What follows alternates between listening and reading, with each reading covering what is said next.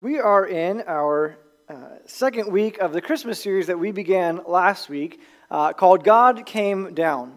And it's our, the focus of the Christmas season, as it always is, in celebrating what God has done for us uh, and becoming incarnate in, Jesus, uh, celebrating the, God coming to earth. Uh, and so we celebrate that every year as we come to Christmas time. Uh, you mentioned, I mentioned last week, kind of almost a little tagline for this series, that it all comes down to God coming down. That's the focus, that's the reason that we celebrate. But I also wanted to take this season in particular to also look at a few other times that God came down to earth. A few other times where God stepped into our world uh, to do some pretty amazing, powerful things. Now, As we look over the next few weeks at times when God came down, we want to focus on what He did in that coming. And that each time as God came down, He did what we do at this time of year. He gave us a gift. And what's unique about these gifts is that they weren't just uh, for our betterment, but they were gifts that we at one time, uh, He had blessed us with. And that in our pride or in our selfishness or in our lack of trust, we gave those away. And so God came down to return them to us. Uh, the first week we looked and saw this uh, kind of gospel in a garden, that we looked at the Garden of Eden, and how despite the giving away the gift of trust, God made a promise there. Uh, Adam and Eve were tempted by Satan. You probably know the story, tempted to think that God was holding out on them. That, they, that the only reason they couldn't eat from this tree that God had forbid them to eat from was that God might be scared, that he, they would become like him. And, and so, of course, they give into this temptation, they consume this fruit, and they came to not just a knowledge of evil, but the knowledge, the knowing became doing, and then everything unraveled. And yet in the midst of this, in Genesis 3:15, we see this promise of this rescuer that would come into our world. A child that would be born that would destroy Satan and his lies. And so the gift of trust, not, not our lack of trust in God, but that no, God could no longer trust us, was restored in Jesus. That there would be a moment where God would come and rescue us, and our relationship would be remedy, fixed and, and no longer fractured anymore. And so this morning, as we go to this second gift, I want to talk about the gift of glory. Now, glory is a tricky thing. It's kind of a nebulous thing. It's kind of, we, we understand glory to an extent, but maybe can't always define it. Usually it's about light and brightness and all these things. But glory, biblically speaking, carries with it this connotation of, of a weightiness or of a worthiness. Uh, Timothy Keller said, If you put something weighty in a stream of water, the water goes around it. Why? Because this great rock you've put in there has more glory than the water. In other words, to have glory or have the greatest glory means that everything is oriented around you. Things go around you because of your weightiness, of, your, uh, of the glory that you have, the, the power that you have in that. And glory, because of that, because of the, what comes with it, this weightiness, the sense of importance, is something that we really all want. It's not hard to picture ourselves up on some winner's podium somewhere, or to be successful, or, or to have a meaningful, well lived life. Maybe even glory in the sense of the legacy that we leave behind. Glory is something that we all want, few of us get, but every once in a while, we have a chance to obtain it. I still remember vividly uh, one of the opportunities, my chances for glory. I was a junior in high school, and the class I had was called Team Sports. It was pretty much a blow off class, but as long as you're doing something physically exercising, you could pretty much get a pass. And so, being a wrestler, I spent most of my class periods weightlifting. And there was one period where I, uh, one day I decided to do a lift I'd only done once before. When I did it before, there was no one around to see it. So, of course, being a, a high schooler, I had to get the glory in this instance. I don't know why. Probably a girl was involved somewhere in the mix. Uh, but an exercise, if you're familiar with weightlifting, called a clean and jerk, in which you take the weight from the ground up to here and then you push it above your head. And so this was my plan to imagine myself with this glorious image of strength and masculinity until I realized I grossly miscalculated the amount of weight in the middle of the lift. And so instead of everybody looking up at me, I found myself on the ground looking up at everyone else. Glory, all of us want it, few of us get it. And so we look this morning at this idea of giving away a gift of glory. We come to Genesis chapter 11. Now, it's incredible to me that coming to Genesis 11 from where we were last week, just in a mere eight chapters from where we had been last week, uh, to seeing the entrance of sin into our world, that things have already gone so far off the rails, gone so terribly wrong because of sin and its destructive effects in our world. With the knowledge of evil, people became evil. And eventually to the point where that evil could no longer be redeemed. And yet, in the midst of this, there was hope. And this hope was in the person of a man named Noah and the relationship that he had with God, the faith that he had in God. And so you probably know the story if you grew up in church or familiar with the kids' stories that we often teach uh, of Noah and his family entering into this ark. Uh, with at least two of every animal, male and female, and some others in addition to that, that God would spend, send this rain and, and storm and cataclysmic flooding for 40 days and 40 nights. And of course, Noah gets off of the ark, and God gives him, again, this promise, this covenant, that never again would he destroy the earth in that way. But amazingly, just two chapters later, uh, after the story of Noah, we come again to a point where humanity has lost its focus on God. And that's the situation that we come to this morning. Last week, I mentioned that one of the traditions in our family is to read the Christmas story uh, every Christmas. And I want to do that uh, going through these stories of God coming down uh, through this book, the Jesus Storybook Bible. Uh, if you were here last week, you'll, you'll be familiar with why I like this book so much, but I think it just brings new insight uh, to these stories that maybe we've heard over and over again and puts them in different ways that we can uh, view them in certain ways that uh, we see God at work and what He's doing. And so this morning I want to come uh, to the story uh, of the Tower of Babel. It's in Genesis chapter 11, and we'll get to the actual, you know, our adult text in a little bit, but I want to read this story first uh, to get a new sense of how we understand what's happening here. It says Noah and his family lived in the land, and his children had children, and those children had more children, and then those children had even more. Well, you get the picture. Until there were lots of people on the earth once more. Now, back then, everyone spoke exactly the same language as you didn't, so you didn't need to learn Swahili or Japanese or anything because you could say hello to anyone and they knew what you meant. One day, everyone was talking and they came up with an idea. Let's build ourselves a beautiful city to live in. It can be our home and will be safe forever and ever. Then they had another idea. And let's build a really tall tower to reach up to heaven. Yes, they said, we'll say, Look at us up here, and everyone will look up at us. And we'll look down on them, and then we'll know that we are something. We'll be like God. We'll be famous and safe and happy, and everything will be all right. So they got to work. Brick by brick, the tower grew higher and higher until it soared above the city, touching the sky. They built stairs in the tower to climb to the top. It was like a giant staircase to heaven. Look, they cheered, we're the ones. See what we can do with our very own hands. They were quite pleased with themselves. But God wasn't pleased with them. God could see what they were doing. They were trying to live without Him, but God knew that wouldn't make them happy or safe or anything. If they kept on like this, they would only destroy themselves and God loved them too much to let that happen. So he stopped their plans. One morning they went to work as usual, but everything was different. Their words were all new and funny. You see, God had given each person a completely different language. Suddenly, no one understood what anyone else was saying. Someone would say, How do you do? And the other person thought they said, How ugly are you? It wasn't funny. You could be saying something nice like, Such a lovely morning, and get a punch in the nose because they thought you said, Hush up, you're boring. You couldn't even say pardon to check if you'd heard right because no one understood that word either. It wasn't easy to work together after that, as you can only imagine. People were always quarreling and fighting and getting in a dreadful muddle and becoming grumpier and grumpier until at last they were all too cross to keep on building and just had to stop. After that, people scattered all over the world, which is how we ended up with so many different languages to this day. You see, God knew However high they reached, however hard they tried, people could never get back to heaven by themselves. People didn't need a staircase, they needed a rescuer. Because the way back to heaven wasn't a staircase, it was a person.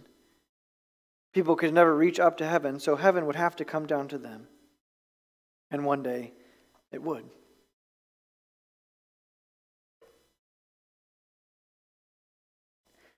As we think in terms of glory this morning, I think it's very important to make this note that glory is something that we never possess, at least not possess on our own. Glory belongs to God alone. But God allowed us to be a part of His glory from the very beginning of creation. Psalm 8 says about people, about humanity God made them a little lower than the heavenly beings and crowned them with glory and honor.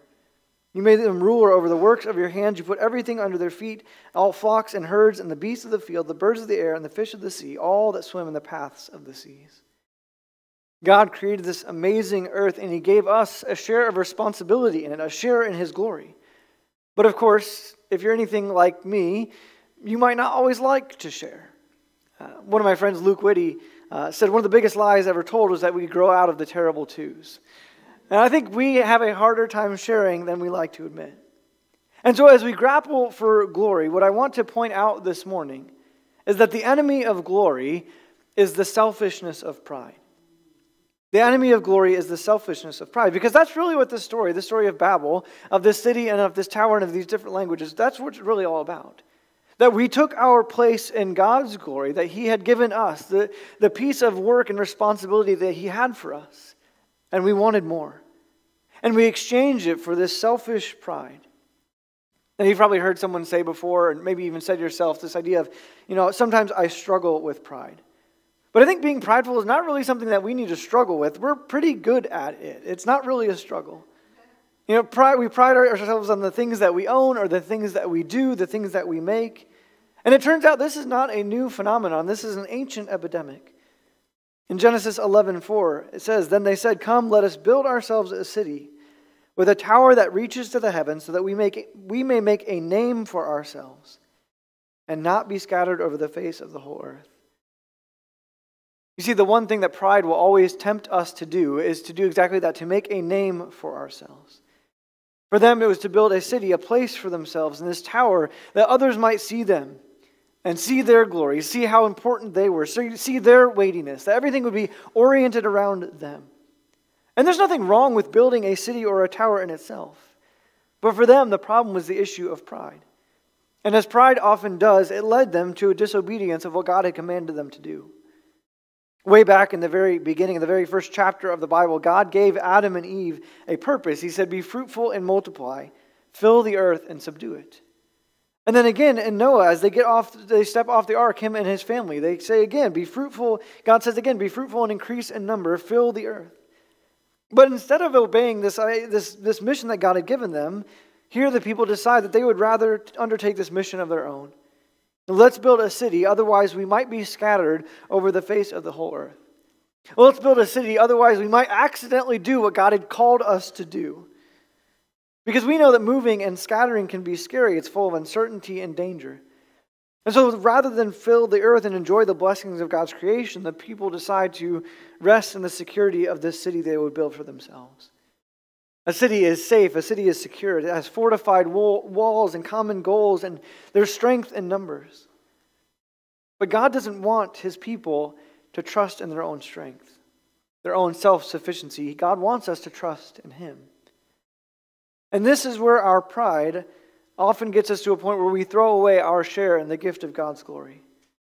For them, it wasn't just a city, but it was also this tower to make a name for themselves. That they would disregard not only the commands of God to bring glory, uh, to, not to, to not bring glory to Him by spreading out and what, fulfilling what He had called them to do, but they, achieve, they seek to achieve their own glory. And that's really what the danger of pride is. The sin of pride leads us to disregard the share of God's glory that we do have in favor of trying to have it all. And if you were here with us last week, you saw that the broken trust that came when we disobeyed the command that God gave us is that the struggle of trust is that we is whether or not we can believe in God, that we can believe God is true to what he says. And if that's the struggle of trust, then I think to define the struggle of pride, of glory, is, is not whether we can believe in God or believe God, but whether we can be God ourselves. Pride leads us to say, I don't need to listen to God, I'll just make myself God. I'll make myself the rock and the river in which everything orients itself and goes around me. And instead of making the name of God great, we focus on making ourselves promoted and great. And so, how does God respond in these moments when we do this?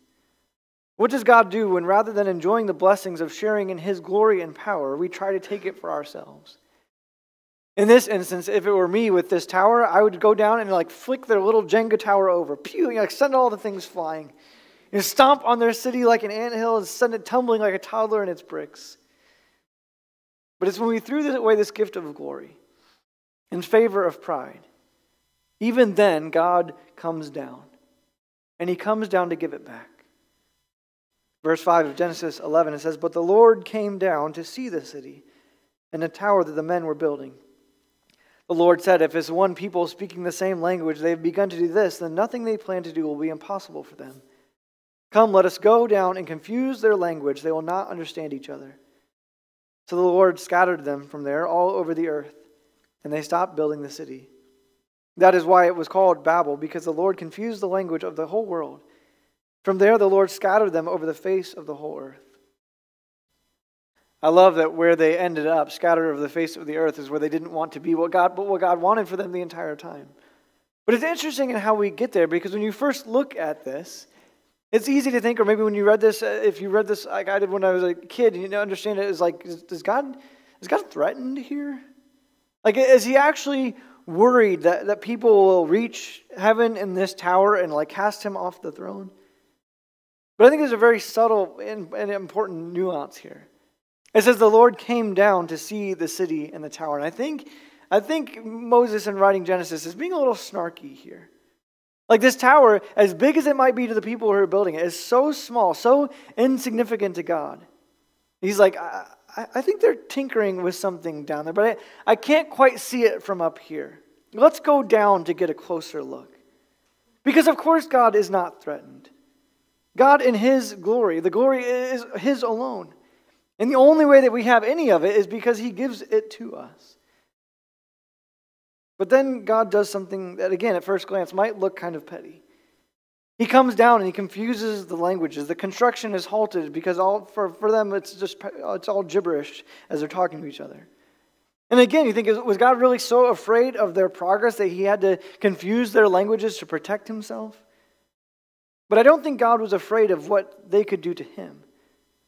I think he was more afraid of what we might do to ourselves. I think in this act, God is protecting us. Because with city walls come territorial disputes, and it makes insiders and outsiders, and wars are waged, and sides are drawn, and corrupt kingdoms arise, and dangerous diplomacies take place. And the more that that power and might and fame and ingenuity and technology is centralized in the hands of sinners, the more evil will ensue especially adding pride to the mix when we begin to believe that nothing is impossible for us. And we set ourselves up as the kings and queens of our own lives. And I think what we see here is not a petty act of divine temper, but a powerful act of divine grace. That the disruption of the construction saved them from their own corruption. You see, we wanted to make a name. Whether we do it in this tower or we do it in our daily lives, we want to make ourselves number one. And we want to find security and sufficiency without God and to make it on our own seam. And so in our pride, we tell God, we don't want to share in your glory. We want all the glory for ourselves. And because that glory belongs to God and God alone, He humbles us and He saves us from ourselves, in this instance, merely by confusing their languages. But what I love about the story of the Bible is that we see, as we see it progress, we know that it won't be this way forever. Because God doesn't just take away our, our pride, He gives us back our glory in exchange. The Bible tells us of a time where we will share in God's glory once more, and we will do it with one tongue, one language, because Jesus came down to show us what the glory of God really looks like. In John 1:14 talks about Jesus coming into our world. It says the word became flesh and made his dwelling among us. We have seen his glory, the glory of the one and only who came, who came from the Father, full of grace and truth. And because he came, Revelation 7 tells us, John gives us vision. He says, After this I looked, and behold, a great multitude that no one could number, from every nation, from all tribes and peoples and languages, standing before the throne and crying aloud with a loud voice Salvation belongs to our God, who sits on the throne, and to the Lamb. These languages are a barrier to us, but it's no barrier to God. And though we threw away our share in his glory for our own foolish pride, one day that glory is restored to us because in one voice we acknowledge it as his. See, we all want to become great. I think we all, in some way, want to make a name for ourselves. You think maybe I, yeah, I don't want that. I don't want to become some kind of rich, famous Hollywood icon, but all of us want to make a name for ourselves as fathers, as mothers, as husbands, as wives, as faithful citizens are leaving this legacy of people remembering us for what we've accomplished. But the question is, how uh, can we do that kind of stuff? Because that's not all bad. How can we do that in a way that honors God? How can we not focus on our own selfish pride, but instead honor God by sharing in His glory? And in the very next chapter, after the story of this t- tower, of this city, I think we get the answer. And it's a man by the name of Abraham. In Genesis 12, it says, God told Abraham, I will make you into a great nation, and I will bless you, and I will make your name great, and you will be a blessing. We have these whole, this whole group of people that seek to make their name great on their own. In the very next chapter, God says, Abraham, I'm going to do that for you. But what makes Abraham different? And why to Abraham does God say, I'm going to make your name great? When the people of Babel tried to do it, and he confuses their language and he halts it and it stops. And it stops it in its tracks. Well, Abraham was a man of faith. He knew that glory belonged only to God. And he just had a share in it. He knew that his security didn't rest in cities, but in God alone. And I think it's interesting that while all the people of Babel tried to stay in one place to consolidate their strength and to have this power in numbers, the very first thing that Abraham is told is to go. To leave your father and your household and to go where I'm going to show you. In other words, God's saying, I want you to be the one that scatters and to raise up this nation around you that will be scattered all over the world. See, Abraham shows us that if you want to make your name great, then you have to make the name of God great first. The temptation of Babel is really the temptation of every era of human history. Will we make a name for ourselves, or will we be obedient in making the name of God great around us? And that's really the choice that we have this morning. Will you live a life of trying to make your own name great, or will you try to make the name of God great? Will you try to steal the glory that you never have a chance of obtaining or basking in? Because it's, it's God alone, it's God's alone, or will you, like Abraham, make the choice of faith? to trust that God is who He says He is, that He knows what He's doing, and that we have the opportunity to be a part of His family, a part of His kingdom, a part of what He is doing to make Him known in our world. Will we trust in God or our own man made securities? Will we praise God for His great name or live a life that we try to make our name great apart from Him? You see, we have an opportunity in our very short lives to spend them making the name of Jesus famous. Not in a sense where he has throngs of adoring fans who are empty hearted and, and infatuated with him, but people who are truly, desperately needing him, following him, making him their king and their Lord. This is what it means to make Jesus famous in our world. I want you to know that you have a Christmas present this season. That God has come down, come for Christmas, and left you a gift, a gift of glory. And it's the gift of being a part of his kingdom by acknowledging Christ as king. And my hope and my prayer is that when you open this gift, that we would find and acknowledge that the glory is never about us, it's always about him.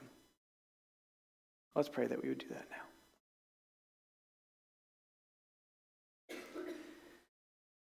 Heavenly Father, as we come before you, and we think in terms of glory,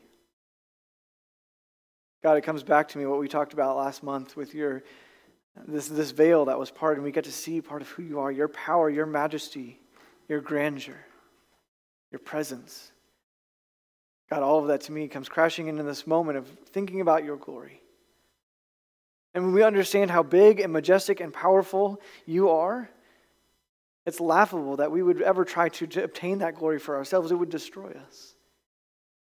But God, in your grace and your goodness and your mercy and your love for us, you have allowed us to have a share of that, of becoming a part of something bigger than ourselves, a part of, of what you are wanting to do in our world. God, I pray that you would help us to resist that selfishness of pride and trying to make our own goals, and our own name great, trying to have our own priorities outside of you and that we would seek to make you known in our world.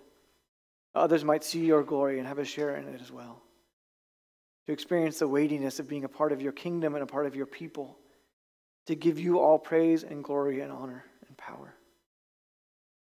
God, we thank you for Jesus, with all of that glory of heaven came down and he put on human flesh. And he walked in our world and he experienced what we experienced, and yet he did it in a way of perfection and of perfect relationship with you. And he showed us what it means to have a relationship with you, God. And through his death and his resurrection, he opened the door for us to experience the weight of your glory and the love of a Father. God, I pray this Christmas, this season, we would remember what it means to make your name great, that you might have the glory that is yours. I pray this in Jesus' name.